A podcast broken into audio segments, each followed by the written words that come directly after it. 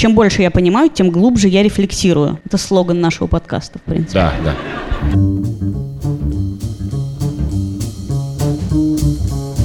Привет, это подкаст «Так вышло». И сегодня у нас самый ответственный выпуск. Здесь я, Катя Крангаус. Я Андрей Бабицкий, здравствуйте. Но помимо нас здесь еще толпа людей. Дайте шуму.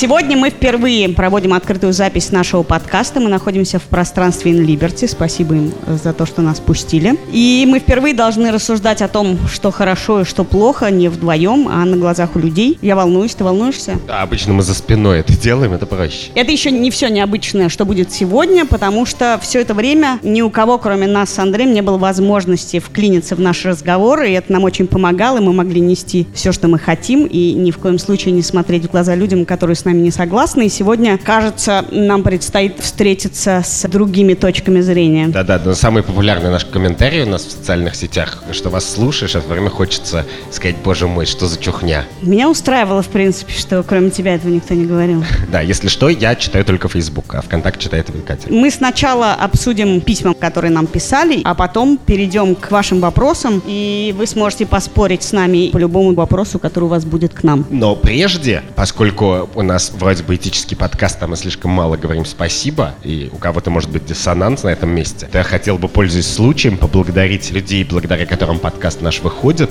Нашего продюсера Лику Кремер. Спасибо, Лика.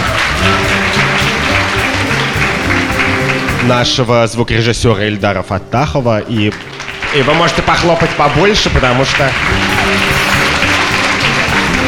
Потому что он вас избавляет не только от шипения в микрофонах, но еще от всяких глупостей, которые... От которых мы вас сегодня не избавим. Да-да-да, от которых сегодня избавиться будет невозможно. Кроме того, мы благодарим людей, которые отвечают за внешний вид нашего подкаста. Корнея Крангауза, который спроектировал первый логотип нашего подкаста в конце декабря, в самые новогодние праздники. Виктора Ходока, который спроектировал его нынешний вид. Мы благодарим Лешу Пономарева, который ведет сегодняшнюю трансляцию и отвечает за нее.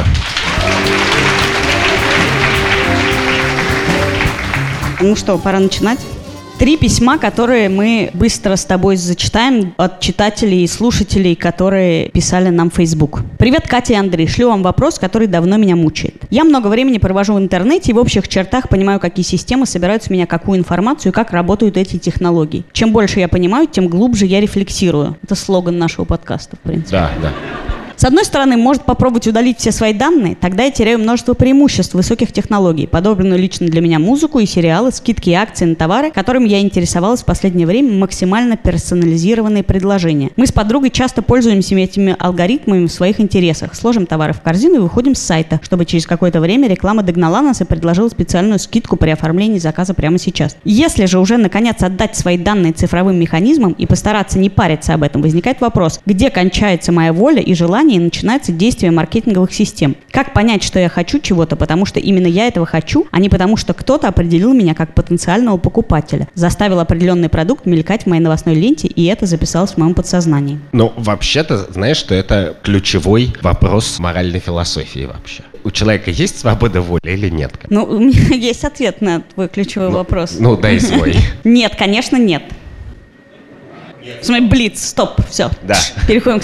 Нет, мне кажется, просто ее нет никогда, она есть только в рамках заданных условий. И в этом смысле мир цифровых технологий, цифрового маркетинга никак не меняет широту твоей воли. Как ты раньше мог понять, хочешь ли ты работать или хочешь ли ты получать высшее образование? Никак. Ты должен был идти получать высшее образование, если ты собирался дальше продолжать жить в этом социуме. Вот был твой выбор, собственно, простой. Сейчас он шире в этом вопросе, но уже в каких-то других вопросах. Мы всегда идем по коридору, ты никогда не в поле. Если у тебя удалить все цифровые данные, твоя воля не станет э, больше и свобода не станет свободнее. Ты просто будешь идти другим коридором человека, который отказался от всего, ну, от возможности вызвать такси. Нет, подожди, просто тобой будут теперь манипулировать аналоговые динозавры тогда, а не цифровые модные СММ-щики. Да-да-да, ты будешь очень ограничен, и в этом и есть твоя свобода воли выбрать этот коридор, а не другой. Свобода воли — это конвенция. Ты про себя говоришь, у меня есть свобода воли. И перестаешь перекладывать свои поступки на всяких других людей. На маркетологов, рибок, маму, которая тебя плохо воспитала, среду, которая тебя заела, одноклассников, которые тебя... или что-то. И хотя мы все понимаем, что мы не живем ни на необитаемом острове, все эти люди, включая маркетологов, рибок, на нас влияют, но... Но они влияют не больше, чем когда ты идешь, прости, сидишь в зале, у тебя вокруг одни кроссовки. Ты можешь свободно выбрать рибок, Nike или New Balance. Слава богу, да. Рыночная экономика. Но при том, что на нас это все, конечно, влияет, и среда, и, и близкие, родные, и маркетологи, мы каждый раз встаем по утрам и все-таки считаем, что мы отвечаем за свою жизнь, иначе свою жизнь жить очень неинтересно. А я хотел просто сказать в ответ на этот вопрос, что когда мне подсовывают в Фейсбуке баннер с кроссовками, то я всегда чувствую за этим, наоборот, сервильную попытку угадать, чего я хочу. И я думаю, молодцы, Рибок, сегодня угадали, как бы нажимаю, иду и покупаю. Я не знаю, догадывался ли ты, но они тебе показывают то, что ты искал. Я знаю, спасибо. Вопрос от Анны. Здравствуйте, спасибо за подкаст. У меня вопрос. Достаточно много вы рассуждаете о детях, школе и т.п. Было бы интересно рассмотреть вопрос в обратную сторону отношения детей к родителям, а именно стареющим родителям, границы ответственности детей, эксплуатация бабушек, Тут много заходов. Связей, денег родителей. Что считается этично в этих отношениях? Ну, это прям вопрос для меня. Ну, расскажи, ладно. Как ты знаешь, у меня есть сервис по поиску бебиситтеров Kidsout. Да ну.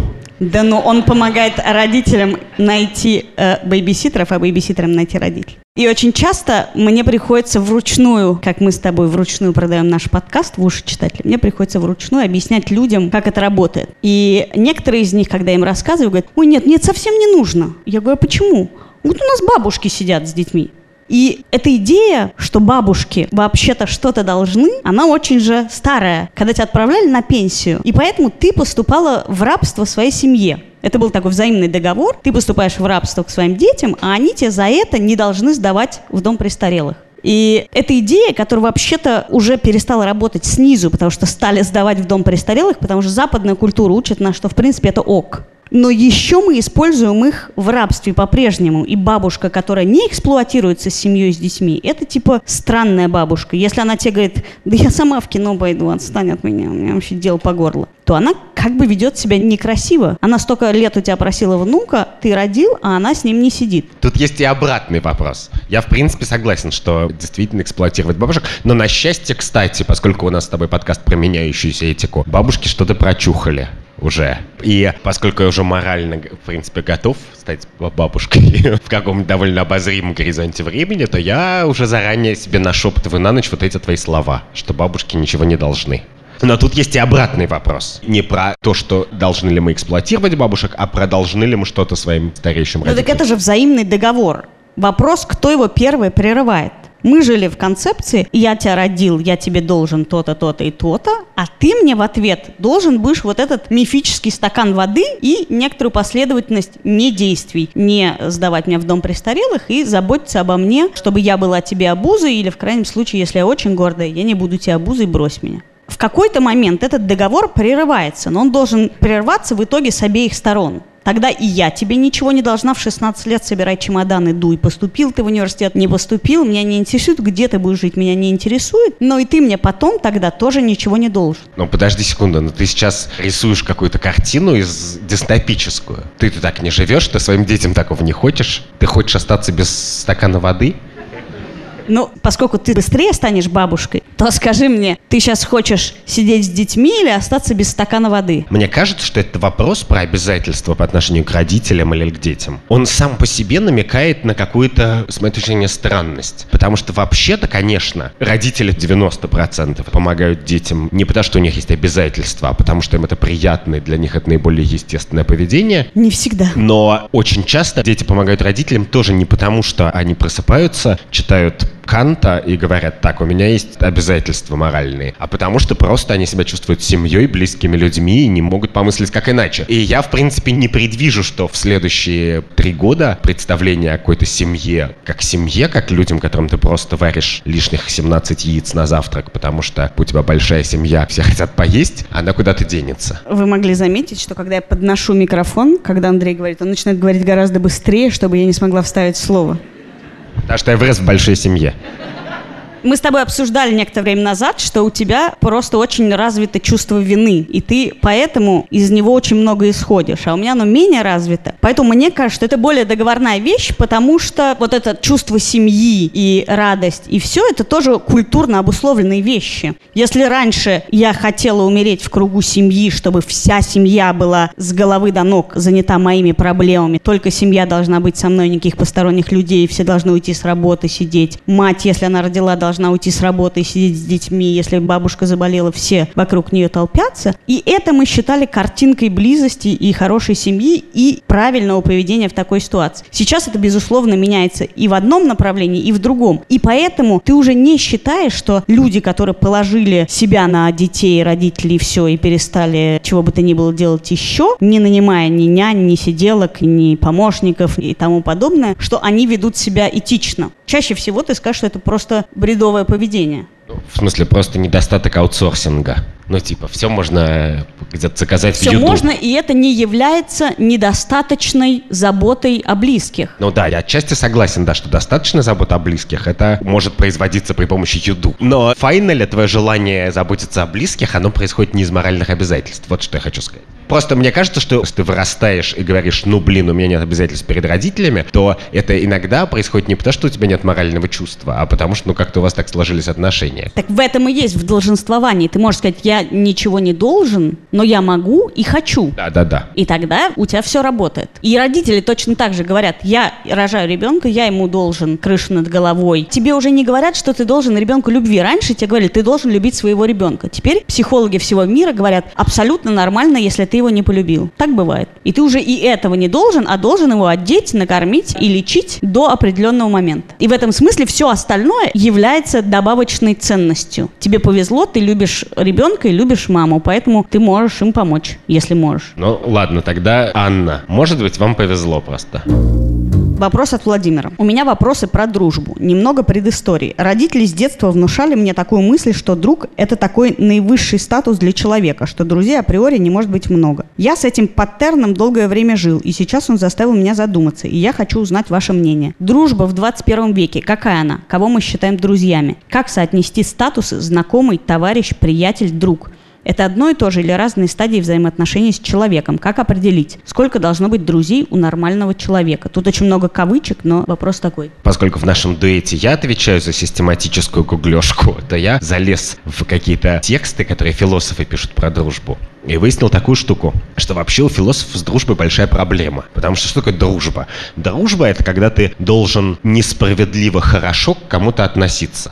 И, например, вот вы смеетесь, а Махатма Ганди правда говорил, что как бы невозможно иметь друзей. Если ты хочешь что-то хорошее сделать в жизни, но это свинство иметь друзей. Почему ты друга Васю ставишь выше других людей? И для людей святых, ну вот в этом смысле слова святой, это вообще вечная проблема. Почему-то вдруг мы случайным образом, обычно это что происходит случайно, потому что мы в шестом классе в одной курилке оказались рядом. Выбираешь человека и назначаешь ему особый моральный статус. С одной стороны. А с другой стороны, с друзьями попроще немножко.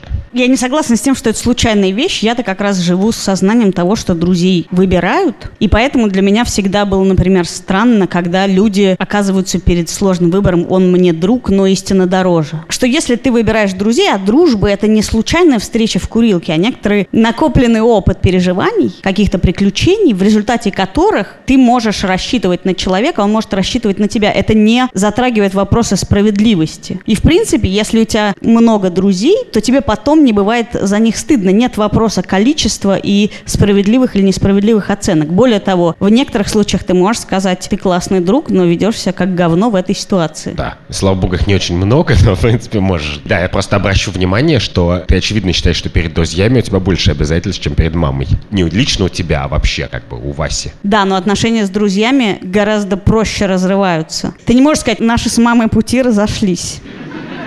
До Крыма не мог, да, прости. У нас стало очень мало общих интересов. Или как-то в последнее время мало когда встречаемся в гостях. Нет, но вот это, кстати, интересный вопрос. Если дружба — это реальное явление, то, в принципе, разрыв или охлаждение отношений может трактоваться как моральная трансгрессия, как проступок как плохой поступок. Ну, человек, который кидает своих друзей, плохо поступает, мы считаем так. Ну, да, но это же не контракт, или это контракт? Контракт, или... А, конечно. у тебя все контракт. У меня все контракт. Более того, проблема случается тогда, когда ты нарушаешь контракт. Он же дружеский контракт нигде не заформатирован для всех. У нас с тобой один дружеский контракт, и в нашей компании принят один дружеский контракт, и в него входит набор вещей, не знаю, можно позвонить посреди ночи, можно попросить денег, можно скинуть друг другу детей. Самое важное. Представь себе, что есть дружеские компании, в которых совершенно непредставимо позвонить человеку в ночное время, и уж тем более сказать ему, можно я тебе завезу двух детей и уеду, мне надо будет. Я уверен, что в Дании точно так и обстоит дело. Поэтому, безусловно, это некоторые договорные отношения, они не бывают прописаны и чаще всего даже бывают не проговорены до того, как выясняется, что что-то нарушено. Да, но мне кажется, что вот это как раз прелесть этих договорных отношений, что они устаканиваются в результате миллиона, поскольку с друзьями ты часто общаешься, миллиона разных жизненных ситуаций, и поэтому даже когда не очень не проговорены, они бывают очень ясны. А напоследок я хочу сказать, что, конечно, сколько должно быть друзей, это пустой вопрос довольно, мне кажется. Ну, странно вычеркивать человека на основании того, что он твой седьмой друг. Поскольку я считаю, что это контракт, то это вопрос твоего ресурса. Сколько ты способен потянуть в этих договорных отношениях. Если от тебя ничего не требуется в этой дружбе, то у тебя может быть миллион друзей. Но от тебя ничего не требуется, никто никогда не звонит, никто ни о чем никогда не просит, и ты никому ничего не должен. А если у вас принято, что вы, не знаю, каждый день должны по пять часов разговаривать по телефону, а у нас в детстве так было, то так одна-две подружки максимум можешь потянуть. Часто в Фейсбуке тык-тык-тык-тык-тык-тык. Да-да-да, и главное еще копипейстишь. Да, одну историю рассказать. Да-да-да-да, я, а я Маше уже написал, но тебе повторю, да. да. Это хорошо, когда ты Машу успеваешь убрать из обращения. Еще есть коллективные чаты. Короче, все эти лайфхаки не имеют нормативной окраски. Во-первых, я хотел еще раз поблагодарить наших друзей из Invisible, которые подогнали нам вина. Но главное, они выполнили важную функцию, потому что они наш первый рекламодатель. Знаешь, кстати, Катя, что сегодня, буквально два часа назад, нас скачали в 200-тысячный раз. А? И поскольку наша растущая большая аудитория, может быть, даже не вся пьет. Нет, этого не может быть. Да, такого не может быть. Иначе не, вы столько не раз сегодня. они не ск- Да, не сегодня. То мы просто говорим, что в принципе мы прямо счастливы будем опубликовать рекламу у себя в подкасте. Хорошо, я тогда прорекламирую еще один подкаст, который я не веду, но к которому имею отношение. Называется подкаст «Собака съела дневник». Он для подростков. В нем трое ведущих, Ануша, Миша и Егор, возраста от 11 до 14 лет, отвечают на вопросы других подростков о том, как им жить, что им делать с родителями, как выдержать и выжить в школе. Выжить — это ключевое слово.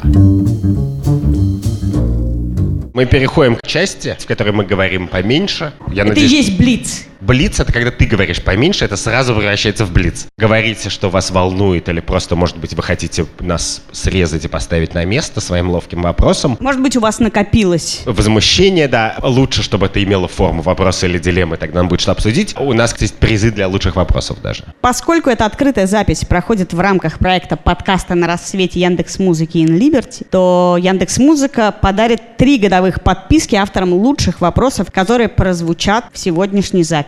Ну что, начинаем.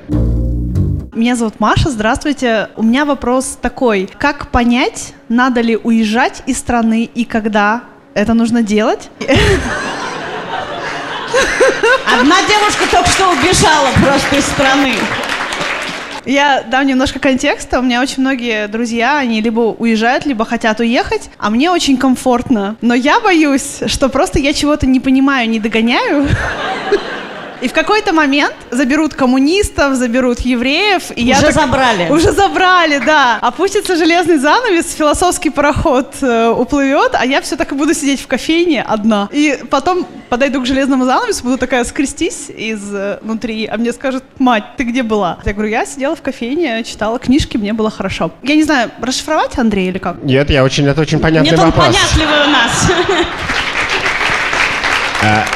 В принципе, если искать здесь какую-то нормативную, этическую часть, которая не, не соотносится с тем, где у вас есть работа, где живут близкие вам люди и так далее, то вопрос состоит в том, есть ли у вас обязательства там перед страной, перед теми, кто живет здесь и не уедет, и надо ли быть рядом с ними и так далее. Это очень сложный вопрос, но мне кажется, что не бывает абстрактных обязательств. Обязательства бывают конкретные. Ну, то есть, хорошо любить страну, я вот очень люблю Россию, и в частности, поэтому я живу в России. Я при этом думаю, что это мой выбор, а не мое моральное обязательство. У меня есть обязательства перед конкретными людьми, и если мне придется или захочется уехать, я буду взвешивать обязательства перед конкретными людьми. И конкретные обстоятельства жизни, но я точно, наверное, не буду руководствоваться какими-то общими соображениями. Мне кажется, поскольку мы ведем этический подкаст, то действительно рассматривать этот вопрос надо с точки зрения того, есть ли какие-то события или факты, которые делают для вас жизнь в этой стране невыносимой. У меня был знакомый, который говорил лет 10 назад или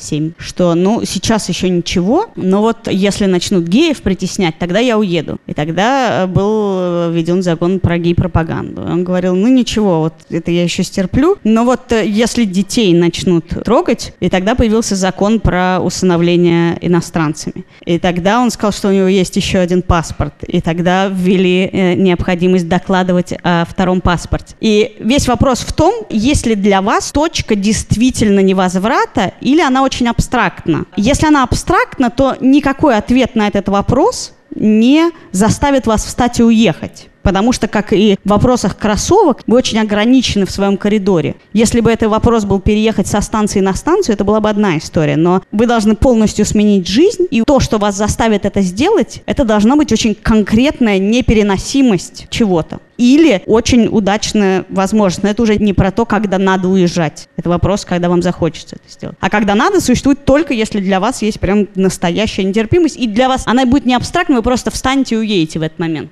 Это очень практичный вопрос, мне кажется. Ну, а если его сводить к реально к высоким материям, типа как Россия станет свободнее, то очевидно, что неважно, где вы находитесь. Вот Ленин жил в Швейцарии, но у него какой-то был свой план, как сделать Россию свободнее. Бакунин, значит, плыл через весь мир. Но если как бы ты встаешь и думаешь, как мне сделать, чтобы страна шагнула в светлое будущее, то отъезд или не отъезд — это одна из маленьких штук, которые надо обсуждать. Более того, как человек, который провел последние пять лет не в России, я могу сказать, что суть смены страны свой сводится только к тому, что в другой стране ты просто не интересуешься, справедливый ли там суд, какая там политическая система, есть ли там политзаключенные, какое там социальное устройство. Потому что как только ты начнешь этим интересоваться в любой стране, в которую ты уехал, выяснится, что там тоже куча своих проблем, и ты точно так же начнешь ходить на митинги и будешь думать, куда уже уехать оттуда. Здравствуйте, Андрей, Катя. Спасибо за подкаст. Меня зовут Виталий. Вопрос связан с кейсом скандала на шоу «Голос дети». И если отмести непроверенную или, может быть, проверенную информацию о том, что закупались сим-карты на голосование и так далее, вопрос мой сводится вот к чему. Этично ли матери одной из участниц конкурса агитировать голосовать за свою дочь, имея большую аудиторию в социальных сетях? Да. Да, если бы Леву взяли в шоу «Голос», вы бы каждый подкаст слушали бы о том, что вам надо не подписаться, не оставить отзыв, а голосовать за него на шоу «Голос». Послушайте, поэтому нам запрещают, так сказать, свидетельствовать в суде. Потому что нет такого вопроса. Конечно, да. Может ли мама не агитировать за ребенка, это пустой вопрос. Конечно, должна, может и все, что хочет. А единственная моя еще вторая ремарка, что Боженька специально устроил эту историю, чтобы на Первом канале узнали, что бывают нечестные выборы просто, мне кажется. Привет, меня зовут Юля. У меня вопрос про границы контроля и собственности в отношениях родителей и детей. У меня сейчас дети уже относительно взрослые, им 13 и 16, и этот вопрос стал острее, чем когда им было, там, не знаю, 3. Мы вот говорим ребенку, это твоя комната, но при этом я считаю, что я имею право ребенку сказать, что в этой комнате как-то не так убрано, как я считаю нужным, хотя это вроде как его комната. Или я же ребенка обеспечиваю, и поэтому, если ребенок как-то не так обращается с вещами, особенно дорогими, я покупаю ему компьютер, а он его, там, не знаю, держит на краю кровать, роняет и так далее. Я ругаюсь. Это, казалось бы, это его компьютер. У меня нет окончательного ответа, где проходит эта граница. Что действительно принадлежит ребенку и где границы моего родительского контроля относительно его вещей, его комнаты, что вообще может быть его. Мне кажется, что это все вопрос договорной. Но граница проходит ровно там, где может проходить. Вы можете купить или не купить ребенку компьютер. Если вы ему покупаете компьютер и отдаете ему его в руки, то у него возникает власть его расхреначить об стену. В этот момент вы можете купить ему другой компьютер или прочесть нотацию. Он вам в ответ может сказать, я тебя не слушаю, ко мне в комнату не заходи. Вы можете начать ломиться в его комнату он может уйти из дома. Ну и так далее, что здесь границы проходят ровно по тому, что вы способны сделать и что он способен сделать в ответ. Есть ли у него другое место, где он может жить? Может ли он сказать, я ухожу от тебя и буду жить с бабушкой? И тогда он окажется с бабушкой в той же ситуации. До того момента, как ему не покажется, что более выгодно все-таки находиться с вами в этих отношениях. Вы можете сказать, я тебе не куплю дорогой телефон, я тебе куплю дешевый телефон. У него есть возможность манипулировать вами каким-то образом, чтобы вытянуть из вас более дорогой телефон, так, чтобы вам это еще и было приятно сделать. Это такой сложный юридический, мне кажется, домашний кодекс. Я еще должен заметить, что понятие собственности сложное, очень абстрактное и до некоторой степени относительное не только внутри семьи, но и в обществе тоже. И когда я говорю, что я против того, чтобы у всех все отнять и поделить, то одна из причин, почему это так, что я искренне верю, что человеку очень свойственно ценить собственность, что собственность это до некоторой степени продолжение человека, что общество без собственности это катастрофическое общество. И в частности, мне хочется, например, чтобы у моих детей было представление о собственности. И поскольку я не, не крез, то единственный способ, как совместить эти вещи, состоит в том, что, с одной стороны, когда я что-то даю ребенку и говорю, это твое, то я потом не имею права сказать, поступай с этим так, как я хочу. Но я могу сказать, следующий телефон не куплю тебе. Потому что собственность как бы священна. И по той же самой причине, мне кажется, довольно разумным подход, который практикуют люди вокруг меня, которые говорят, это твой телефон, но при этом говорят, это моя квартира. Потому что с квартирой там действительно посложнее. Но мне не придет в голову сказать ребенку, это твоя комната, в смысле как твоя комната, ровно по этой причине, что я не могу всерьез потом жить сообразно этому принципу. Просто надо понимать, что в ваших отношениях очень многое вы делаете для себя. И когда он живет у вас в квартире, в комнате, вам это нужно. И в этом смысле вам выгодно, чтобы он жил в ней столько, сколько вам будет спокойней, что он живет в ней. Когда вы ему покупаете телефон, не знаю, в котором есть GPS, вы это делаете не только для него, но и для себя. И в этом смысле, говоря ему, что вы не купите ему следующий телефон, вы должны держаться этой позиции, если вы действительно собираетесь отказаться от, от возможности знать, где он находится. Потому что в финале все равно ребенок всегда не виноватая сторона. Меня зовут Ульяна, и я христианка, и я... Христос воскресе! Воистину воскресе. И я хожу в протестантскую церковь. Все равно воскресе! Этот факт является неотъемлемой частью моей жизни, и так или иначе я в процессе общения с людьми не могу как-то это скрыть, потому что там, чем ты занимаешься в выходные, я в воскресенье иду в церковь, давай выпьем алкоголь, я говорю, нет, я не пью, и меня, естественно, спрашивают, почему, из-за религиозных убеждений. И у меня такой вопрос, этично ли говорить о своей вере, и если, ну, я считаю, что я не могу это скрыть, потому что это касается очень многих сфер моих жизни, если абсолютно не всех. Если можно об этом говорить, то как? Как сказать сегодня о своей вере, при этом не пытаться как-то переубедить человека или не показаться, что я хочу там как-то его переубедить или я хочу поспорить на эту тему, а просто вот как, в общем, об этом говорить и стоит ли об этом говорить. Слушайте, ну веганы не стесняются вообще говорить о себе такое. Почему у вас возникает такой вопрос? Ну, потому Люди что... же курят при вас или выпивают при ну, вас? Ну, потому что я все чаще слышу о том, что вера должна быть в душе, что не нужно об этом говорить, что оставь это при себе, хотя я абсолютно согласна, что люди проповедуют столько разных там своих идей и вещей, но вот почему-то к верующим, ну, я встречаю такое отношение. Но мне кажется, просто в нашем обществе принято считать, что верующие люди немножко ку pouco?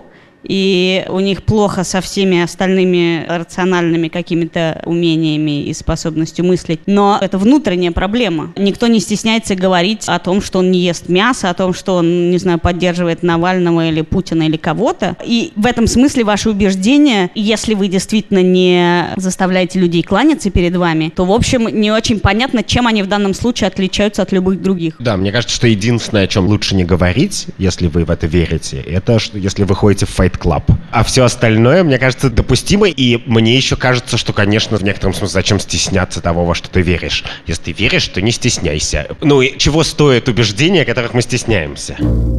Здравствуйте, спасибо за подкаст. Меня зовут Максим, и у меня такой вопрос. Э, не так давно «Медуза» писала материал про британского солдата, который подвергся дисциплинарному взысканию за то, что во время виртуальных учений, то есть, по сути, играя в стрелялку со своими сослуживцами, устроил то, что называется friendly fire, то есть пострелял в своих сослуживцев. Они были не в претензии, но его за это наказали как за нарушение дисциплины во время учений. И у меня такой вопрос, где проходит грань между дисциплиной и абсурдом, и наоборот, насколько какие-то мелочи могут быть разрушительны. Как еще один пример можно привести. Обязан ли сотрудник организации, в которой есть дресс-код, не надевать шорты, даже если за окном стоит жара, как летом 2010-го? Спасибо.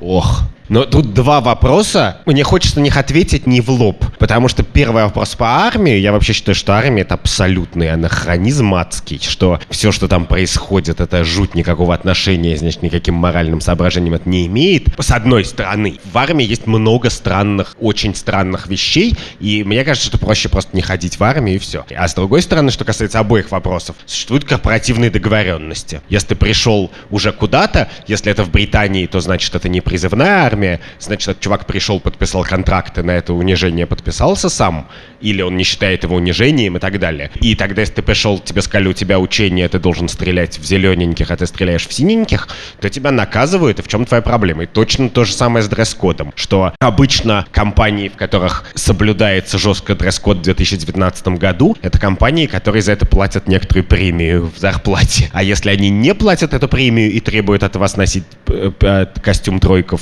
в 20 29 градусов по Цельсию, то лучше оттуда уволиться. Но я не понимаю, как это этический вопрос. Но это вопрос того, что если ты хочешь делать это в системе, которая нарушает ряд твоих свобод, стоит ли идти через эту систему, чтобы потом стать главой банка и разрешить всем ходить в Сбербанке в чем попало, или ты сразу должен выстраивать альтернативную систему? Ты можешь себе представить человека, который дослужится до главы Сбербанка или до генерала британской армии, сохранит бессмертную душу, как бы и любовь к шортам? Я-то, в отличие от тебя, хотя бы верю в бессмертную душу. А я в шорты. Не знаю, с корпорациями проще, там не такая монополия. Я не видел ни одного действительно банка, в который ты придешь, а там люди в гавайских рубахах выдают тебе справки и деньги. Я не вижу логически, почему это не может быть так, но мне кажется, что это просто корпоративный вопрос. Вот в британскую армию, это не призывная армия, чувак пошел, подписался, ему сказали, ну только, пожалуйста, своим в спину не стреляй. Это не очень сложное требование, его можно выполнить. Я просто считаю, что на самом деле проблема в том, что если ты идешь через путь, что я пойду в корпорацию, стану начальником и потом разрешу всем ходить, в чем попало, то в тот момент, когда ты дослуживаешься до статуса главы банка, ты думаешь, это просто наименьшая моя проблема в жизни.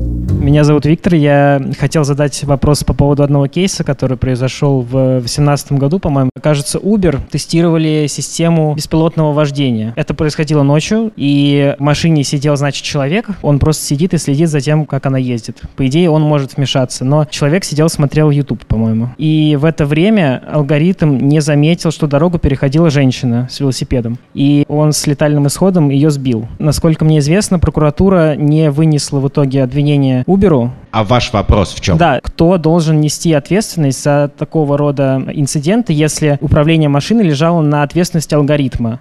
Ну, в данном конкретном кейсе там был еще человек, в чьи обязанности входило следить за тем, корректно ли работает алгоритм, поскольку это был тест. И в этом смысле ответственность, мне кажется, довольно просто распределяется между компанией Uber и человеком, который в процессе теста должен был за этим следить. Мне просто кажется, что тут совершенно прозрачный кейс. Человека наняли и сказали, пожалуйста, вот тесты в Uber, он все за тебя делает, но ты, пожалуйста, хотя бы на дорогу смотри. И он стал смотреть YouTube. Я не понимаю, в какой вселенной он может быть не виноват в этом. Я не знаю каких-то подробностей, может быть, компания Uber ему лила в уши 40 часов «Смотри YouTube, смотри YouTube» и нашептывала. Но я в этом сомневаюсь. А компания Uber несет ответственность, но меньшую, ну просто потому, что они наняли человека, который не способен к этой работе. Такое бывает с компаниями. Они несут за это ответственность юридическую тоже. Но существование робота или существование компании Uber никак этого не меняет. В нашей вселенной пока что, если ты сидишь за рулем автомобиля, даже если автомобиль умеет тебе наливать шампанское, бибикать весело и рулить, ты несешь за него ответственность ответственность. Шампанское даже мы умеем наливать. Да.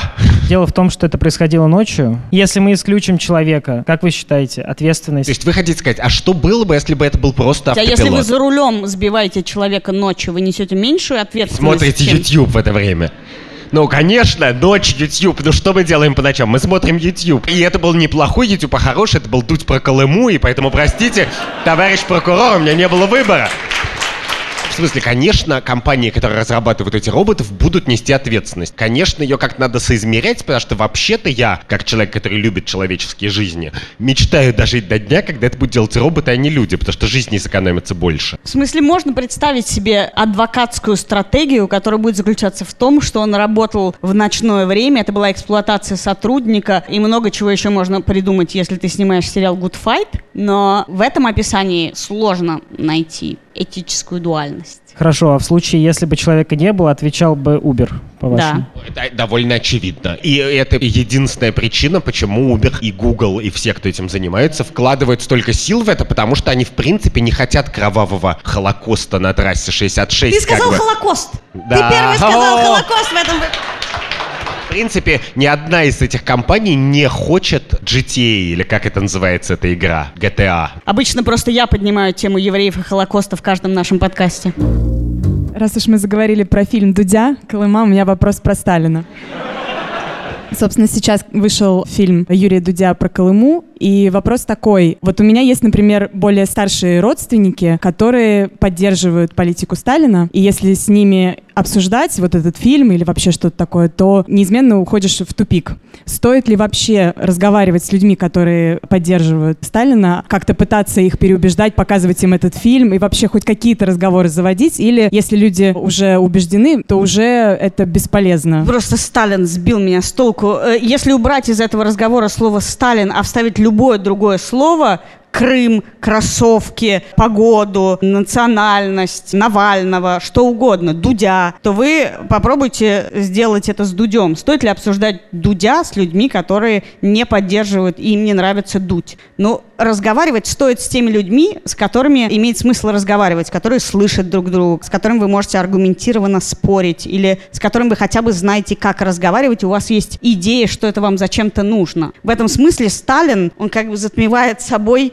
собственно, вопрос, зачем вы хотите с ними разговаривать? Зачем вы хотите их переубеждать? У вас есть какая-то просвещенческая идея. Если вы умеете как-то разговаривать, умеете что-то делать, например, вы любите разговаривать с подростками, вы можете потренироваться на них. Если вы, в принципе, хорошо разговариваете с бабушками, то у вас больше шансов о чем-то с ними договориться. Просто так, абстрактно, надо ли разговаривать со старушкой про Сталина, Есть такая мотивация, что бабушки тоже голосуют и ходят на выборы, и они, соответственно, также Так влияют на то, как мы дальше какая, живем. чтобы они за кого-то проголосовали? Чтобы больше людей придерживались... Просветительская миссия. Видимо, да. Тогда вам надо говорить не про Сталина, а про то, что нехорошо сажать людей в концлагеря. Ну вот если у вас есть амбиция политическая, изменить жизнь в стране путем публичной риторики, то надо поступать как Дудь, снимать кино, чтобы его посмотрело 7 человек в YouTube. Если вы 7 умеете миллионов. снимать кино. Если нет, то найти себе другую аудиторию, другой мегафон, через который вы до кого-то достучитесь. Но при этом, когда вы говорите, надо ли мне говорить, ну, условно, с моей двоюродной бабушкой, то с двоюродной бабушкой вы говорите не потому, что это огромный электорат. Это один голос,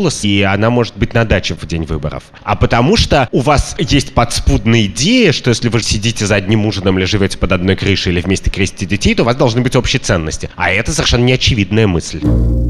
Вы в последнем подкасте просто упомянули такую вещь, про которую, типа, сказали, вот, эта тема для отдельного подкаста, а я хочу вам сейчас ее задать, чтобы это было не в отдельном подкасте, а сейчас. Про террористов и про то, когда мы называем человека террористом по каким-то, ну, законным для России или, или не для России причинам, это может быть для него опасным, если он на самом деле не террорист. До какого момента мы можем прогнозировать действия человека и сказать, что вот он террорист, судя по его поведению? То, что мне казалось интересным как-нибудь обсудить в отдельной теме подкаста, это то, что мы считаем террористов некоторыми чудовищами и никогда не пытаемся разобраться в том, что у них в голове. Так же, как когда-то мы считали про убийц, и когда в 70-х годах в Америке стали исследовать психологию и психику серийных убийц, это помогло в дальнейшем выявлять какие-то общие признаки и общие паттерны, и в том числе помогло некой профилактике и отслеживанию потом преступлений. В этом смысле мне кажется кажется интересным разбираться с тем, как устроена голова, в том числе и террористов. Ну, а я просто должен заметить, что мне это не очень важно, потому что это какие-то ненормативные вещи. Ну, наверное, все надо изучать на Земле. Я всегда напоминаю просто, что 99% людей, про которых вы